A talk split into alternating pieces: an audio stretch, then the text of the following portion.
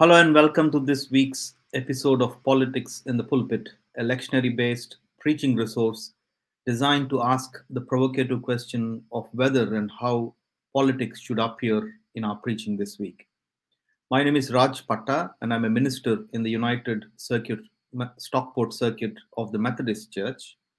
And each week I'm joined by a guest from different place and space on the pulpit and political landscape.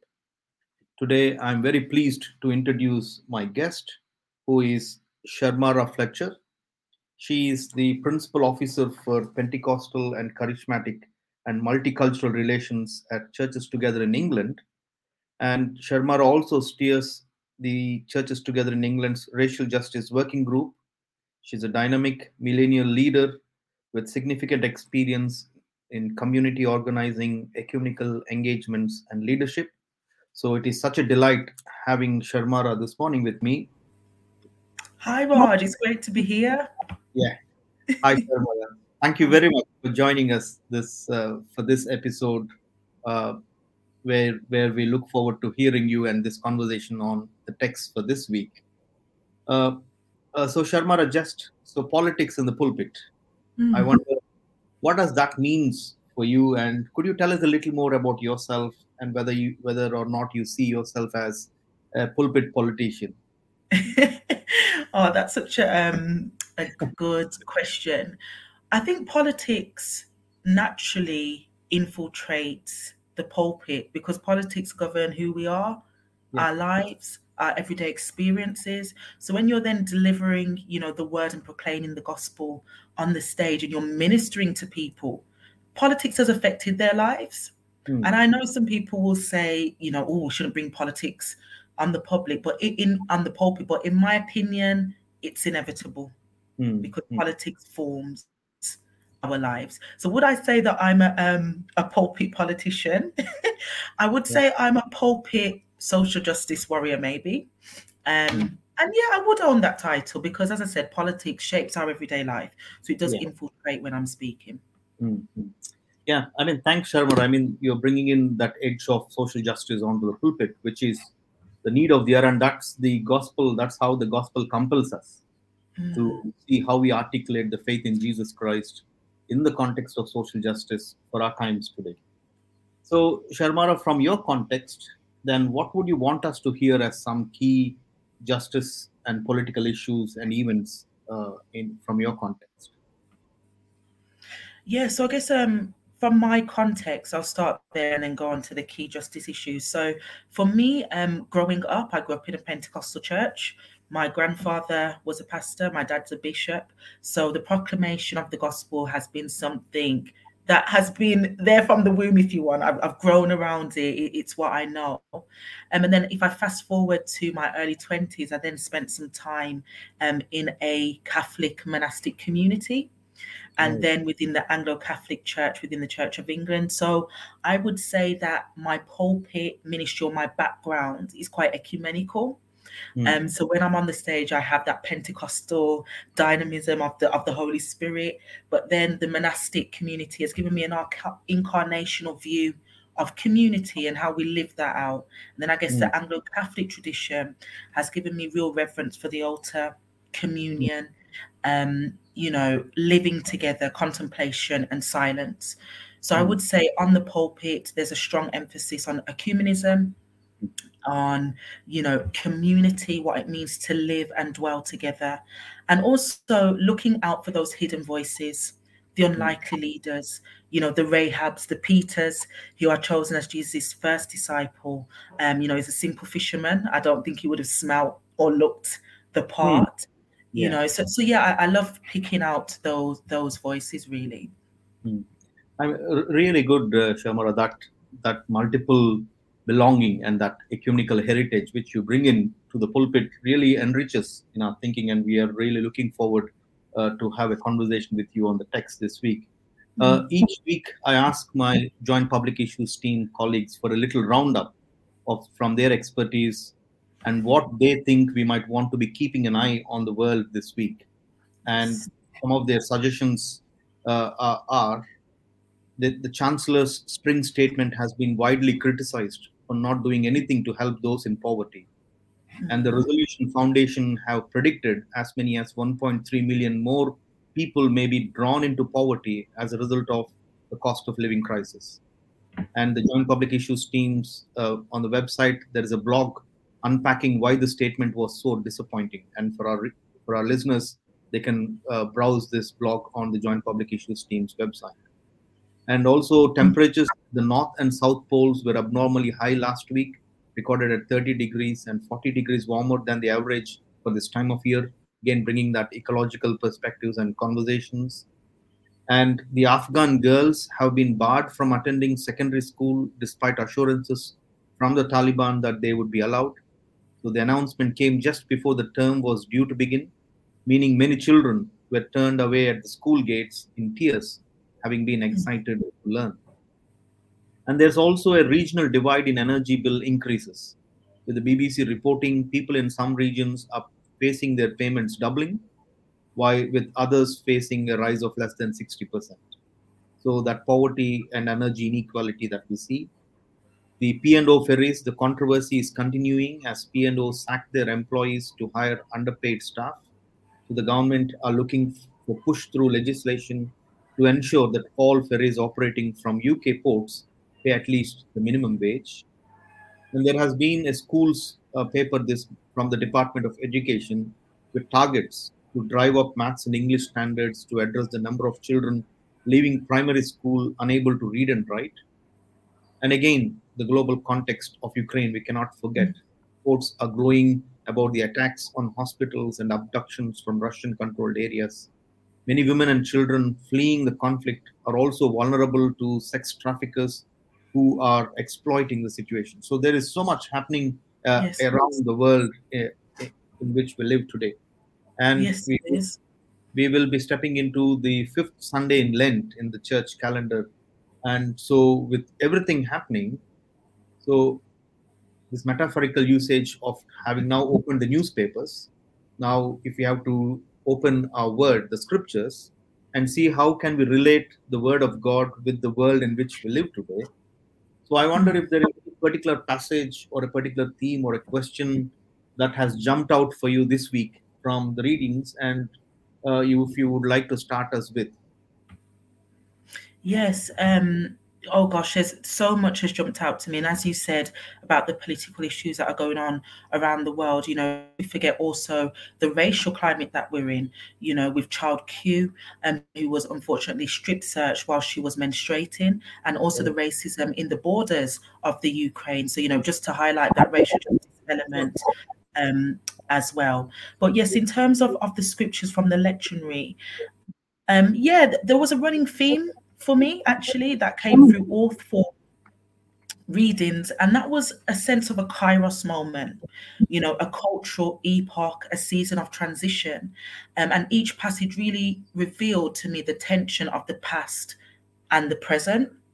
You know, in the Isaiah reading, we see a theme of transition. You know, the people of Judah are in bondage from the Babylonian Empire, and they are being promised freedom from the prophet. Then when I looked at the Philippians reading, we see that Paul is having a deliberation about his former life and who he will be in the future. Then when I looked at the John reading, you know, you see this tension again of Lazarus. We're in a context of raising Lazarus from the dead. And then Jesus is now preparing for his burial. So we see this tension again of the present to the future. And then, of course, in the Psalms 126 reading, we see a promise of how things were before and a plea from the people for God to return them there. So yeah, I just saw this real sense of the Kairos and what does it mean to have two different time periods. And I guess the thing that really stuck out for me was the question in Isaiah's reading, "Behold, I do a new thing. Do you not perceive it?" And I thought, you know, if you're asking a question, it can suggest that we can really miss the new things that God is doing in the community, in the church, in society. You know, we can really cling onto old methods and ways of doing things instead of the refreshing God who's always pushing us into the future.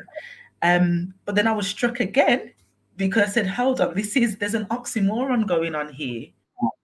Because at the beginning of the text, it's saying, remember what I did in Exodus, remember what I've done to take you out. But then we get later in the text, it says, forget the former things.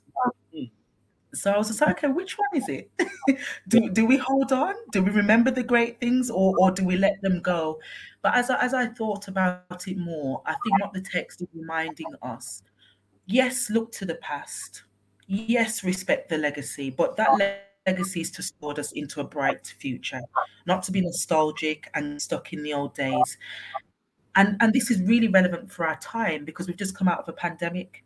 You know, as a church, as a community, as a society, do we go back to the good old days? Do we go back to our comfort zone? Or is God challenging us to do things differently in a new world, in a new context, with new people? Yeah, profound, Sharmara. I mean, I like that Kairos moment where you are saying this, defining God's time, God's moment, God's appointed time. And it is now. And I like the way you are trying to hold these paradoxes of the memory, remembrance, and the future, and bringing it to the present.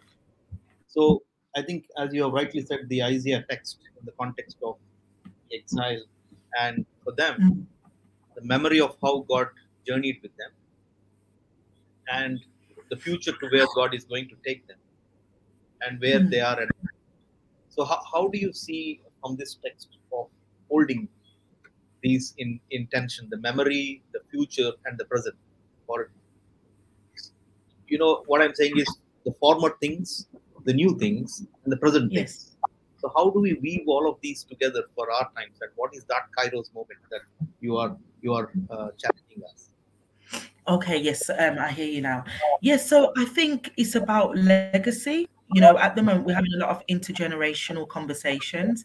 A lot of millennials, Gen Zs are saying, you know, we want to start leading things. We, in the church, we want to start shaping things for our context and our time. So much zeal.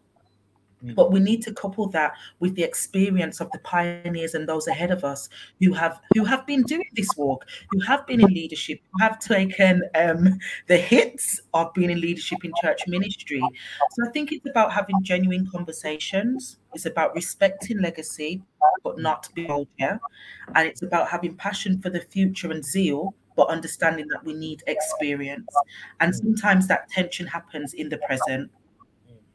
And change happens in that middle space of looking at the past, what do we do for the future? And I think that's sometimes where change takes place. So you want to hold those two together, that yes. creative tension, and then try to see how to make a difference in the world. I also like how Isaiah is writing, where he brings in the wild animals, and he says, they will honor me. And I mean, the writer also said, I give water in the wilderness, rivers in the to give drink to my people. So the people whom I formed for myself, so that they might declare my praise. So in a way, Isaiah is trying to say, what is the ultimate purpose? The purpose is for praise.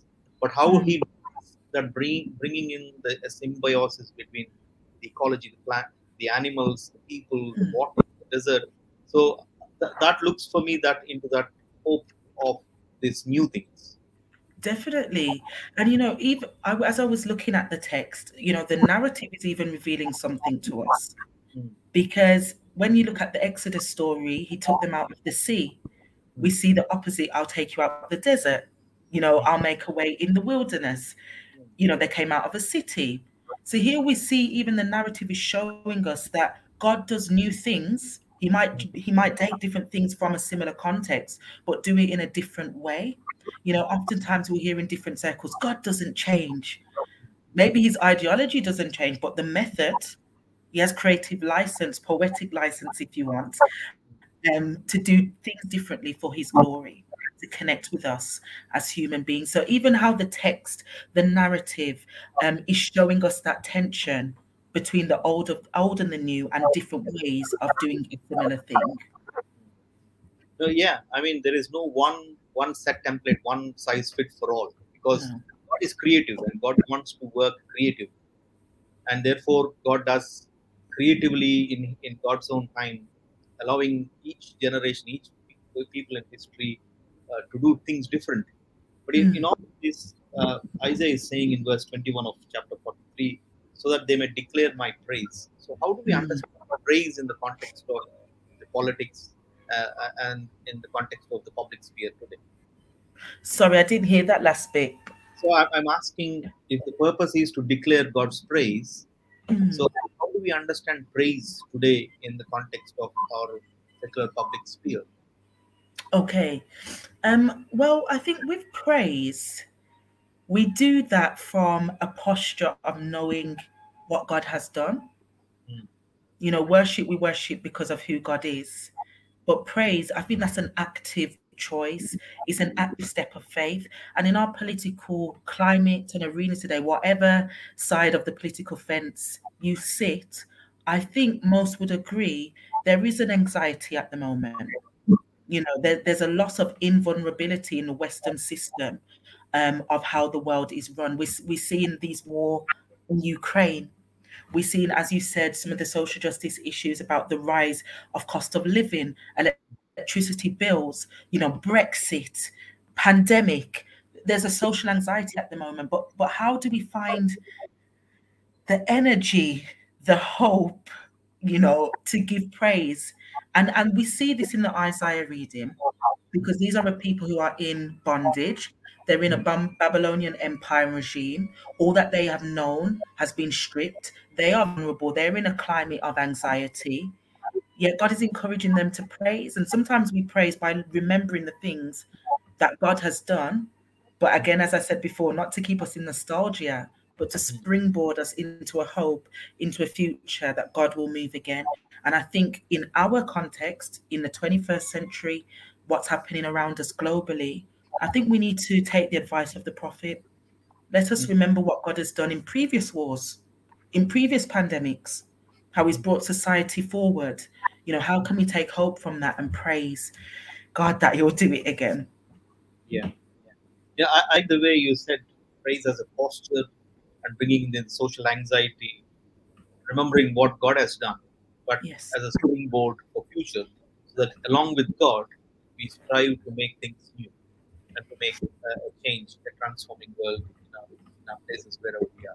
So that takes us to the epistle lesson from Paul's letter to the church at Philippi, Philippians text, chapter 4, where Paul is saying about the gains he has gained in his life. But yet, the gains that he has got in his life, but yet when he comes to Christ, because of this, he takes all these gains to be at loss. Yes. So how do we understand this again, this paradox? If it was, memory and future in Isaiah's text, this is about gain and loss. You know, it relates to that classic scripture about, to die is Christ and to live is gain. And it goes into what I said before. Paul shows us that we cannot solely put our confidence and trust in earthly accomplishments and achievements. It's not enough. We are as I said before, there's the social anxiety, our banking systems, our economics, our politics. You know, we're seeing the brute force of military power, even in Ukraine and what's happening with Russia. Those things are not enough. You know, Paul says, I was, he was the learnt of the learnt, if you want. You know, he was the professor of his time. He had the PhD of PhDs, and he says, actually, it wasn't enough. I count it as loss. And it's that tension again. And I could imagine his struggle. You know, imagine going from that high rank, that high status in his former life to now being an apostle, homeless, tent making. You persecuted the church, so people don't necessarily trust you. You know, in every epistle, he's introducing who he is. I was like, okay, is there an anxiety there? Why are you always introducing yourself in this way? But for him to say that suggests his new life and where he's pressing towards is better than putting trust in earthly gains. Yeah, profound, Sharmara. That's what Paul is encouraging us, and I'm sure our listeners, as they listen to this conversation, they will take note that all the gains that we have is not enough, because Christ is inviting us to join with me in making a change for our world. And I also like where Paul is saying in verse 10, I want to know Christ and the power of his resurrection and the sharing of his sufferings by becoming like him in his death. So what does becoming like Christ in his death today mean? So how do we relate with the crucified communities around us today? Oh, you know, sometimes when I look at that, I'm saying, was Paul being an idealist there? Especially in the question, people who are actually going through persecution today, you know, for the faith, persecuted Christian communities. Is that more easier said than done? You know, us here in the West being able to have a conversation about faith, you know, that will be put on YouTube. That's the liberty that we have. But then I can trust Paul because he went through that persecution himself. You know, we see him being shipwrecked. He gets bitten by a snake. So I think, as I said, I trust him because he's actually been through it. And he's able to relate to it. So I think for those who are persecuted, for those who are suffering across the world, we have to reach out to them. We have to build community. We have to build connection with them where we can. So yeah, that's what I would say. I would say to that. I think it can come across idealistic, but because he went through it himself, as reads in the 21st century, we can probably trust it more. Right, and that experience is what you are. That experience of how we pitch this tent among the crucified communities in solidarity, building that trust, confidence is a key. I mean, as I was reading this text, I was thinking, I mean, in terms of Christians, there are several kinds of Christians. One is, most people think because we believe in Christ, you become Christians. There are some people who you belong to a church, therefore you're Christians. But I think Paul is challenging us, if you become like Christ, in the death and in the suffering and in that resurrection experience of Christ, that makes us profound followers of Jesus Christ. Yeah. So it's not just enough to say believing or belonging to a church, but it is more like becoming like Christ, becoming and behaving like Christ. What I think God is challenging us in this reading in Philippians. And it's so countercultural, isn't it? It is. You know, there's nothing glorious about having the most shameful death hanging on a cross. It's so otherworldly. You know, and again, the text is showing us that contrast. All the things the world sees as excellent, education, status, power, privilege, you know, to then dying a shameful death. You know, being part of, at the time, would have been seen a cult sect community. You know, the text is really showing us what maybe God or Christianity, Jesus sees as success, is so countercultural. So when people are now sacrificing that to follow Christ, it has to be because they've had an encounter. You know, it has to be something deeper for you to sacrifice the things that give you accolade in the world. Yeah, right. And I think that countercultural followers of Jesus Christ is what we are called towards. And I'm sure our listeners this week, whoever are preaching, will emphasize that our calling as followers of Jesus Christ is to be countercultural, trying to make a difference, and seeing that all the gains that we have are a loss because of Jesus or in the sight of Jesus. And we join with Christ in making the world a better place. And I think that takes us to the gospel reading from John chapter 12. Yes. Where Jesus, Mary and Martha's home, and then the perfume. So what is your take on the gospel reading? I'm just asking, like, what is your understanding on the gospel reading this week from John chapter 12? Okay. Yes. You know, again, that was the context of Lazarus had just been raised from the dead. And there was 2 points in that gospel reading that struck me. Firstly was the busyness of Martha. Oftentimes we can be busy for God and not have relationship and intimacy with God. And different traditions will understand that differently.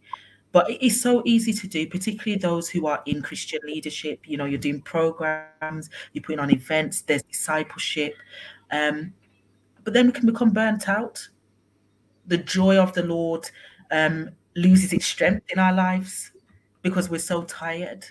So to see that contrast between Mary and Martha, and, you know, later in the text, we see that Jesus commends Mary for anointing his feet over Martha, who is busy getting everything ready and doing the right things. But sometimes we have to ask ourselves as Christians, what is our priority? What is taking our time? And are we building relationship and intimacy with God? But I think the thing that struck me the most, and what relates, I guess, to my context around homelessness, was Jesus's rebuke to Judas.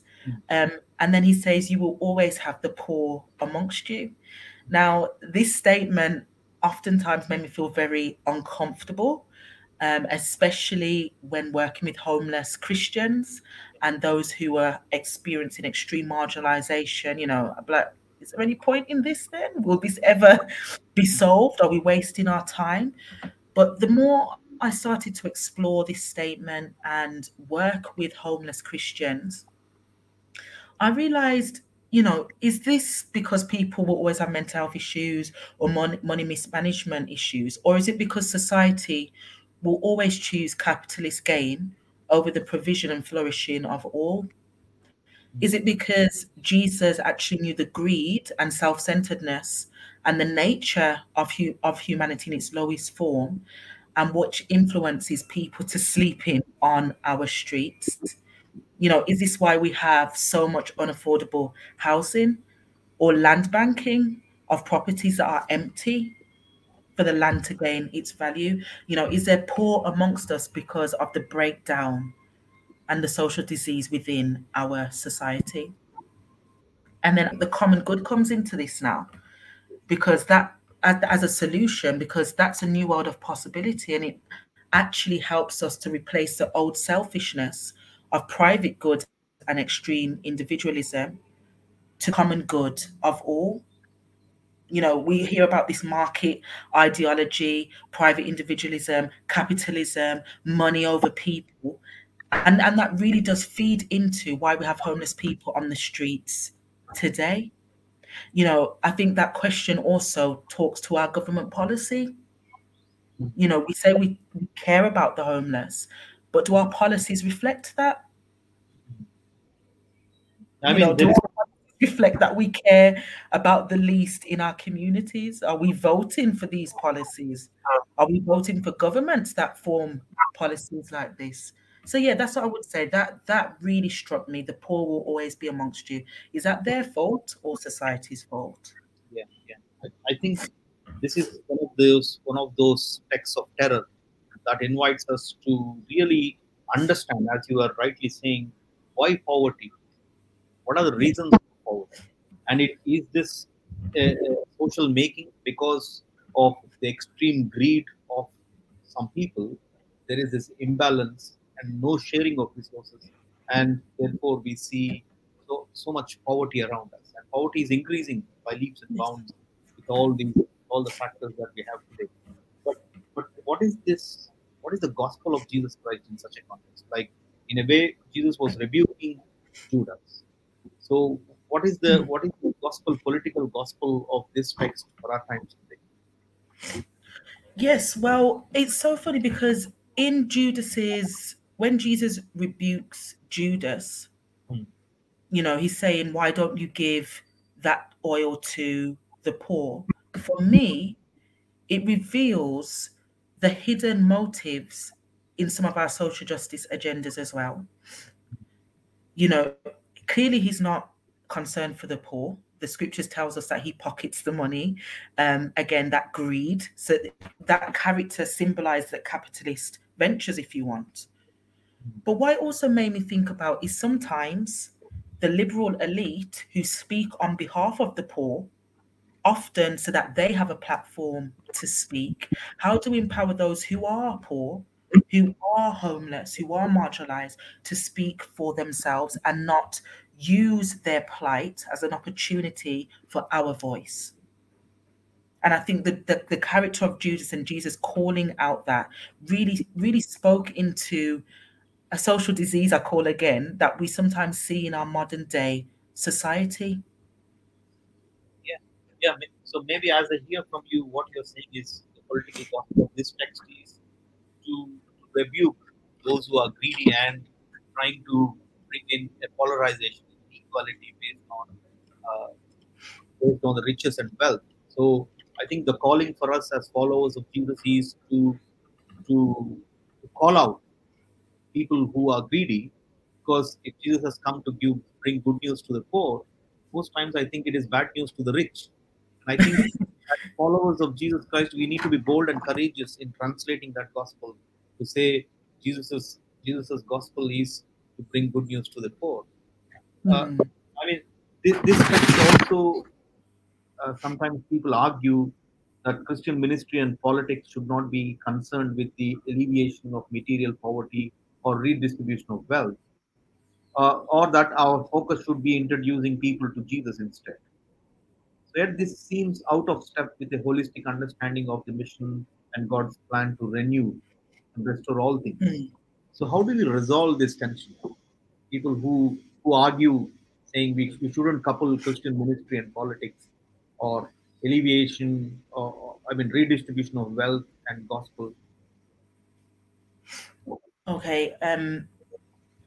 So I think almost. Okay, so what you're asking is how do we resolve the tension between people who say we should just preach the gospel and not be concerned about social matters? Okay. So as I said at the beginning, we are social beings. We live in a society. Politics shapes and influences our life, our access to resources, and the quality of our life. So how does the gospel then fit into that? You know, we see all throughout the scriptures, it says, you know, don't preach to people until you feed them. You know, when Jesus was about to speak, he fed the 5,000, then delivered the sermon because they're hungry. You know, the real question there is, why are they hungry? Why are there 5,000 people who are hungry? So we see all throughout the scripture that Jesus addresses these social issues. You know, Jesus had a state death. That's as political as it gets. Yeah. You know, we see even from the beginning of scripture, it starts in a garden. We end up in Revelation in a city. So we see this progression of society, of human infrastructure that God, for some unknown reason, I always ask myself this, chooses to operate in. Mm.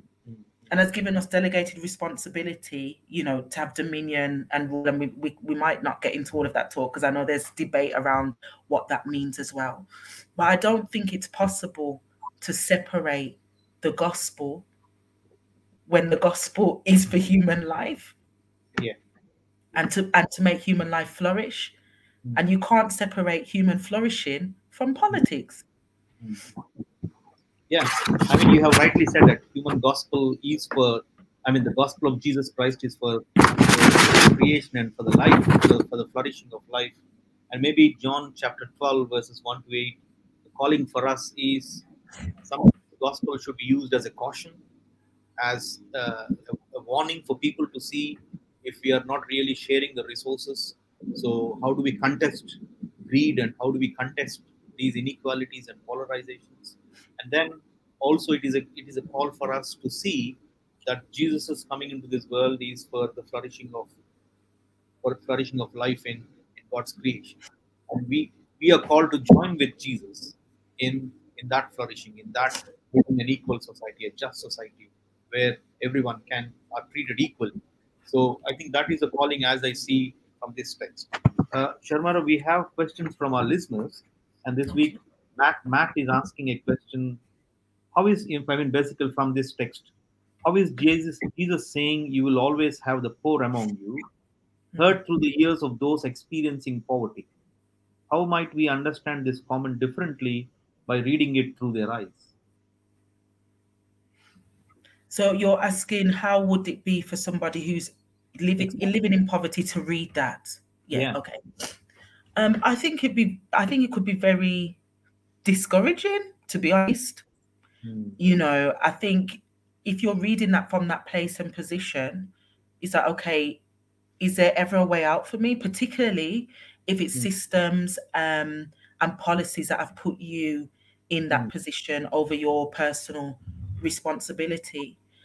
I think it could also, though, be a challenge. I think it could also be a challenge to say, actually, I don't need to stay in this place. And why do I say that? We look at the man who had a withered arm, and Jesus says, stretch out your hand. Now, Jesus could have gone to his withered arm and just healed him. But actually, there's a participation that takes place. There's an agency that takes place. And sometimes what I found, particularly within the homeless community, that sense of self has died. And sometimes what God wants to do is heal that sense of self so that you can then participate in mainstream society. So I think it could be a sense of hopelessness, but also a challenge. But I don't negate that it could be difficult to read. It is indeed difficult to read, because you say the poor are always among you. So it is difficult to read.